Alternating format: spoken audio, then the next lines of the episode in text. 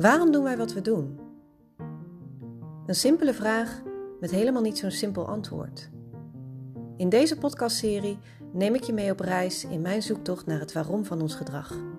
En ik koppel deze inzichten aan actuele gedrags- en cultuurvraagstukken die in organisaties leven. Hou jij je bezig met gedrag in organisaties? Volg me dan op deze reis en luister mee.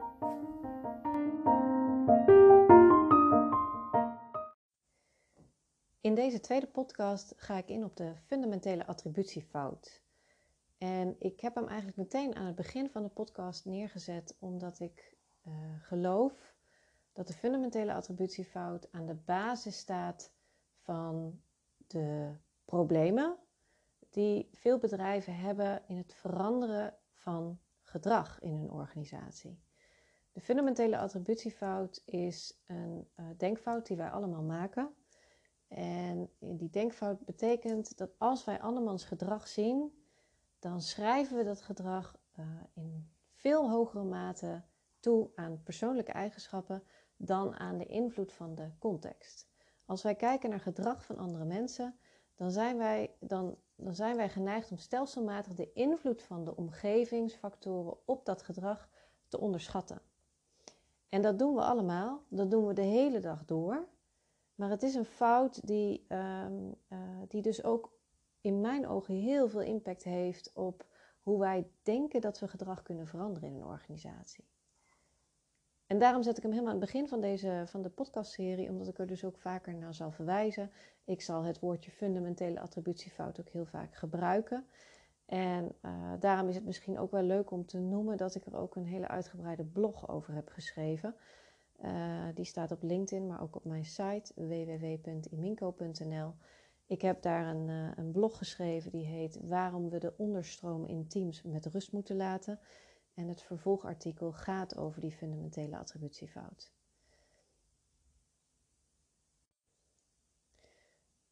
Om wat nader in te gaan op die fundamentele attributiefout, is de eerste vraag wel interessant. Waarom maken wij die fout eigenlijk? Is dat een, is dat een fout in ons brein?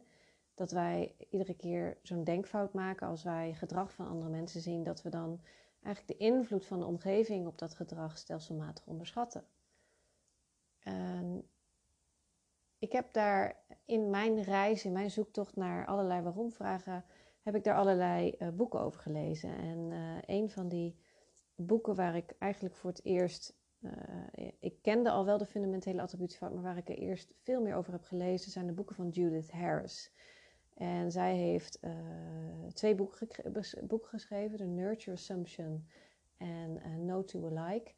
En zij heeft eigenlijk de fundamentele attributiefout ook aangehaald als oorzaak van uh, eigenlijk de aannames die enorm populair zijn nog steeds, ook in het, in het ja, professionele werkveld van de psychologie, dat persoonlijkheid door opvoeding wordt bepaald. Voor een heel belangrijk deel de opvoeding wordt bepaald.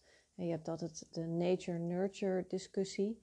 En eigenlijk zegt zij, nou ja, de nature, daar zijn we wel over uit. Hè, dat we 50% van onze genen en 50% van de variantie in gedrag wordt bepaald door onze genen. Door, hè, door wie nou eenmaal uh, het zaadje en het eitje heeft geleverd. Um, maar die andere 50%, uh, daarvan staat helemaal niet buiten kijf dat dat door nurture, door opvoeding komt. Sterker nog, is haar stelling, ik heb hele sterke bewijzen dat dat niet zo is.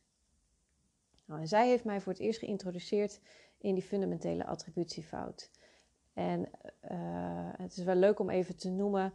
Uh, zij heeft natuurlijk boeken geschreven die niet zozeer gaan over organisaties, maar juist gaan over kind, kinderpsychologie en, en, en, en ontwikkeling van het kind, de ontwikkeling van de persoonlijkheid. Maar je kunt een hele mooie parallel trekken naar gedrag in organisaties. Ik, ik, kom, ik kom nog veel vaker terug op de Judith Harris en de boeken die zij heeft geschreven. Ook omdat dat eigenlijk een van de. Naast Malcolm Gladwell was zij een van de schrijvers die mij heeft geholpen om ja, echt uh, een focus te krijgen in mijn zoektocht naar waarom doen wij wat we doen. Um, maar even terug op het stukje waarom die fundamentele attributiefout überhaupt bestaat. Um, dan is het altijd heel zinnig om daar een evolutionaire vraag bij te stellen. Van waarom is, dit, waarom is deze denkfout die we allemaal maken, waarom heeft die zich kunnen handhaven door de ontwikkeling heen?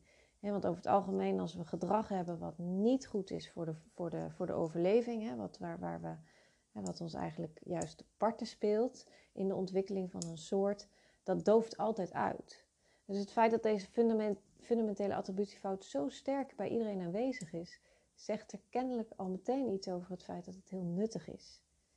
En dat is ook zo. Een fundamentele attributiefout is een fout die we maken omdat we nou eenmaal iets moeten met hele beperkte informatie over andere mensen. als ik iemand uh, op de straathoek tegenkom en hij timmert mij uh, op die straathoek in elkaar, en ik kom zo iemand later tegen in de kerk, dan is het voor mij meest zinvol om dan ook aan te nemen dat deze persoon ook in de kerk zo agressief is. Want daarmee zou, kan ik namelijk ervoor kiezen of ik, eh, kan ik daar mijn gedrag op aanpassen. Namelijk, dan zou ik zo iemand sneller gaan vermijden. Als jij bij ieder gedrag van een persoon denkt, ach, nieuwe omgeving, nieuwe kansen, dan geeft je dat dus ook geen kans om te anticiperen op je omgeving. Dus ja, we maken een fout en dat betekent dus ook dat we de invloed van context stelselmatig onderschatten bij het gedrag van mensen. Maar in de evolutie is dat een nuttige fout, omdat we ja, over het algemeen beter, maar wel lering kunnen trekken uit eerdere ervaringen met andere mensen. En daarbij geldt natuurlijk ook dat wij wel 50% van ons gedrag, van, onze, van de variantie van gedrag, wordt bepaald door, de, door onze genen. Dus als iemand zich in de ene setting agressief gedraagt, dan is de kans natuurlijk ook groter dat hij dat in een andere setting ook doet. Alleen als wij nadenken over gedrag ehm, in het dagelijks leven en we zien mensen zich op een bepaalde manier gedragen, dan zijn wij heel snel om, geneigd om te zeggen: Kijk, dit is een agressieve persoon. Of kijk, dit is een, uh, een, een vrolijke fluiter. Of ik zeg maar wat. Terwijl wat we eigenlijk omschrijven is gedrag van die ene persoon in die context waar die op dat moment is.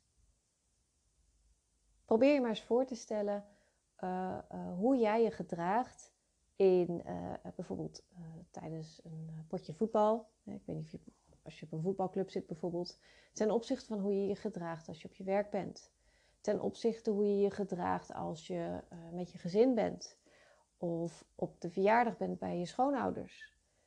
Uh, er zijn, we zijn lid van ontelbare, eigenlijk ontelbare hoeveelheid groepen. En iedere groep heeft zijn eigen context. En uh, als je daarbij stilstaat, dat is ook heel leuk. Meestal daar een leuk gesprek over mensen die, zeggen ook: ja, god, als ik erover nadenk, kan ik me ook wel echt heel verschillend gedragen.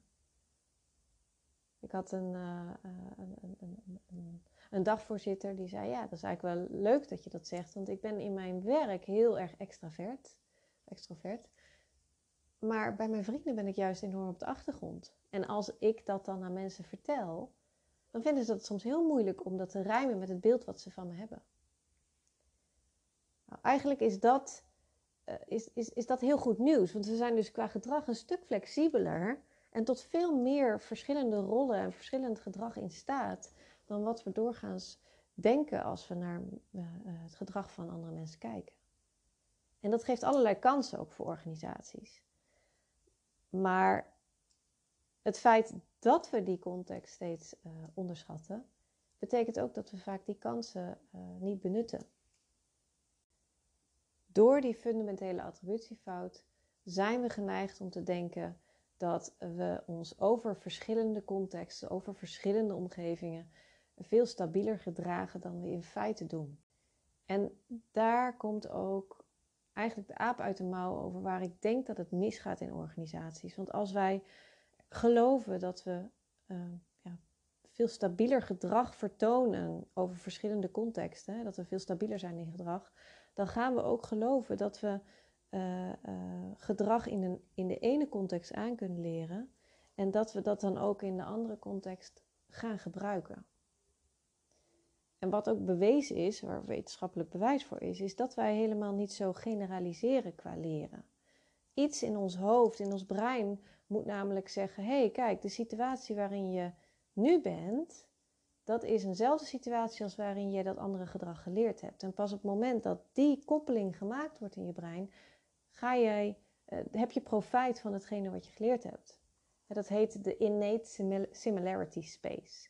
Dus, en, en omdat wij, omdat wij zo'n ja, zo, veel capaciteit hebben in ons brein om allerlei nieuw gedrag te leren, ehm, is het voor de overleving van een individu beter om liever vaker dan, liever te vaak dan net niet, te, niet vaak genoeg te denken, nou, dit zou best eens weer een nieuwe situatie kunnen zijn.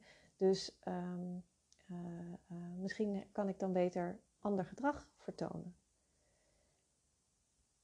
Dus het feit dat we die fundamentele attributiefout, die denkfout allemaal maken, maakt dus ook de kans veel groter dat wij ervan uitgaan dat het gedrag wat we leren in de ene context uh, generaliseert naar een andere context.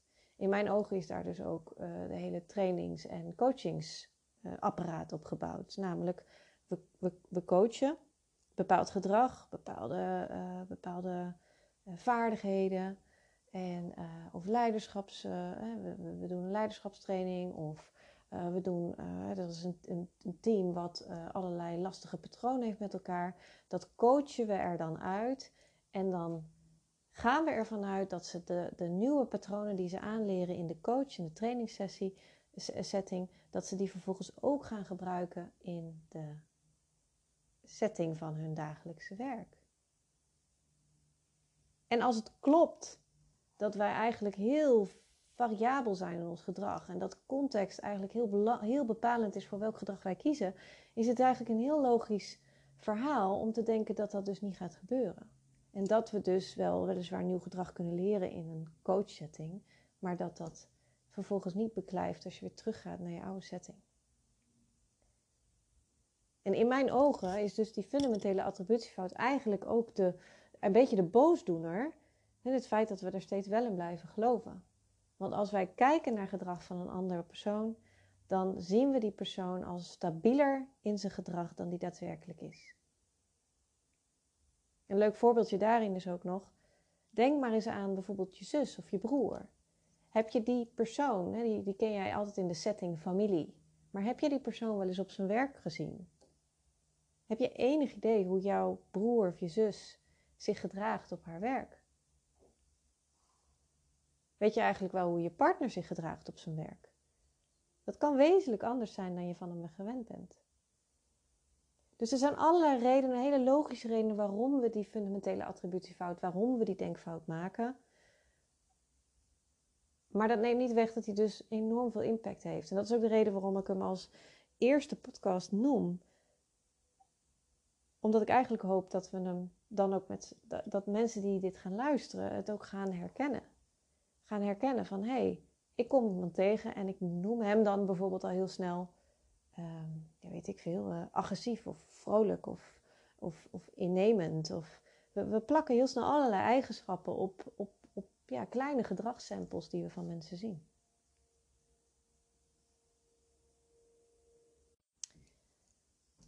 De ontdekking van die fundamentele attributiefout is voor mij een enorme, is voor mij een enorm belangrijke halte geweest in die reis. Eigenlijk een soort beginpunt.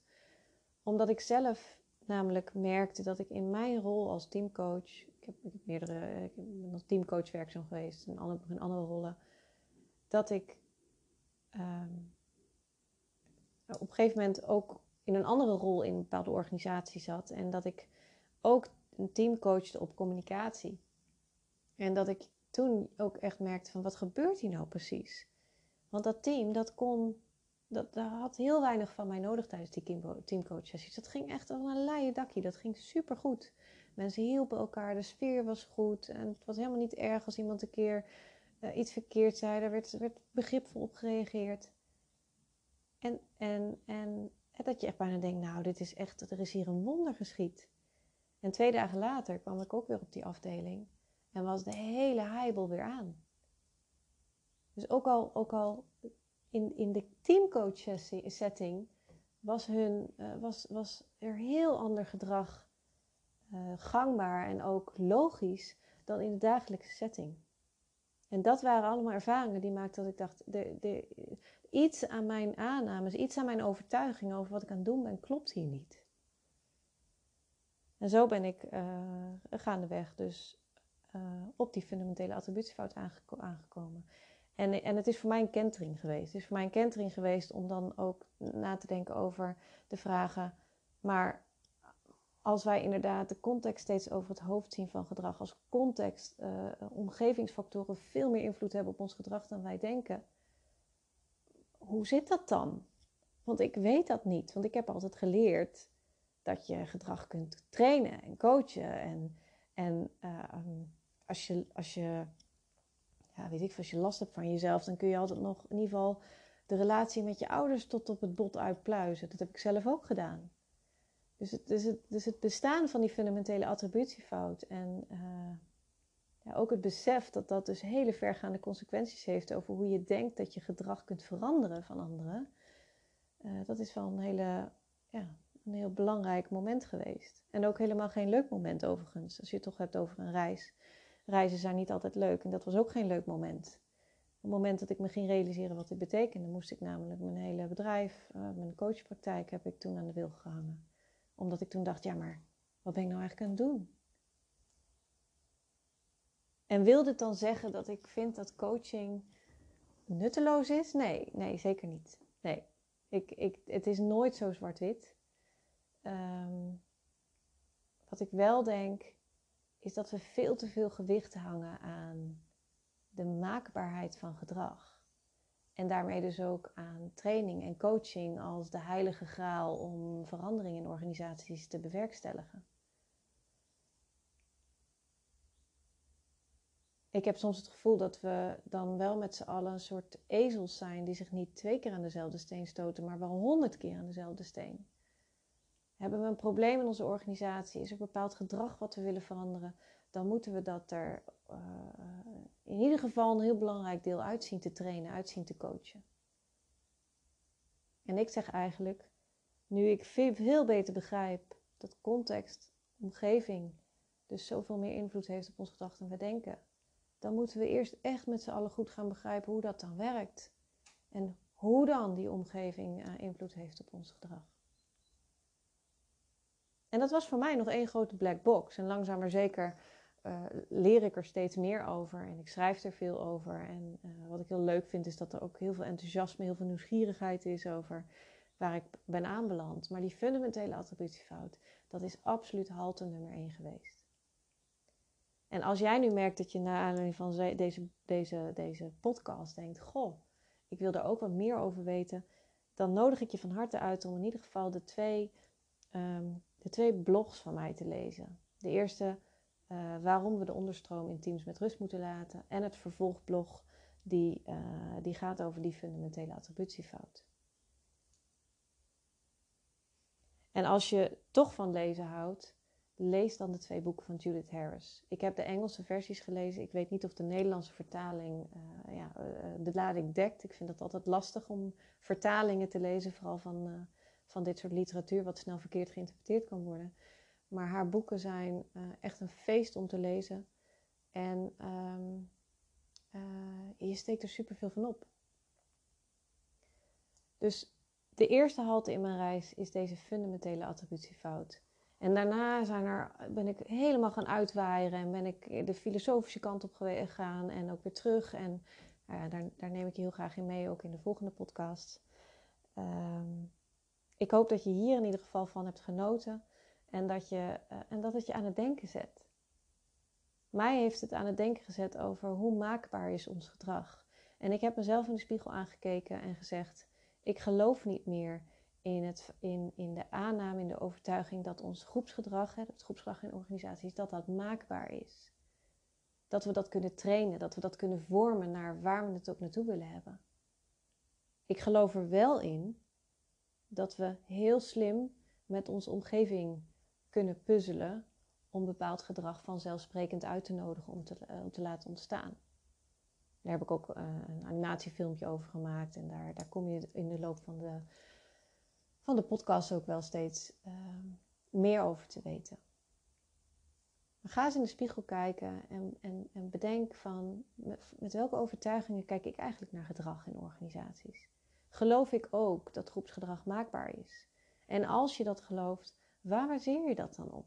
Waar baseer jij je, je overtuigingen op?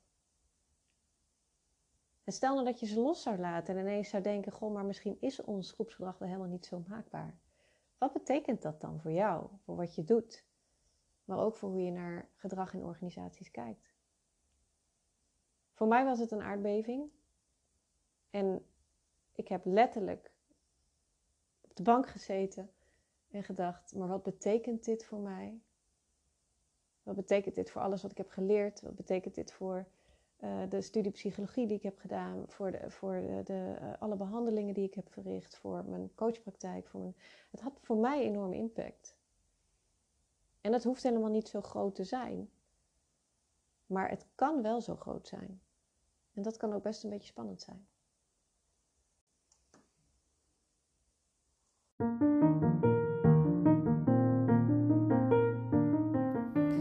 Bedankt voor het luisteren naar deze podcast. Wil je meer informatie? Kijk dan op www.iminco.nl. Je vindt hier verdiepende blogs over uiteenlopende onderwerpen. Daarnaast kun je informatie vinden over workshops, lezingen en seminars die ik over dit onderwerp geef.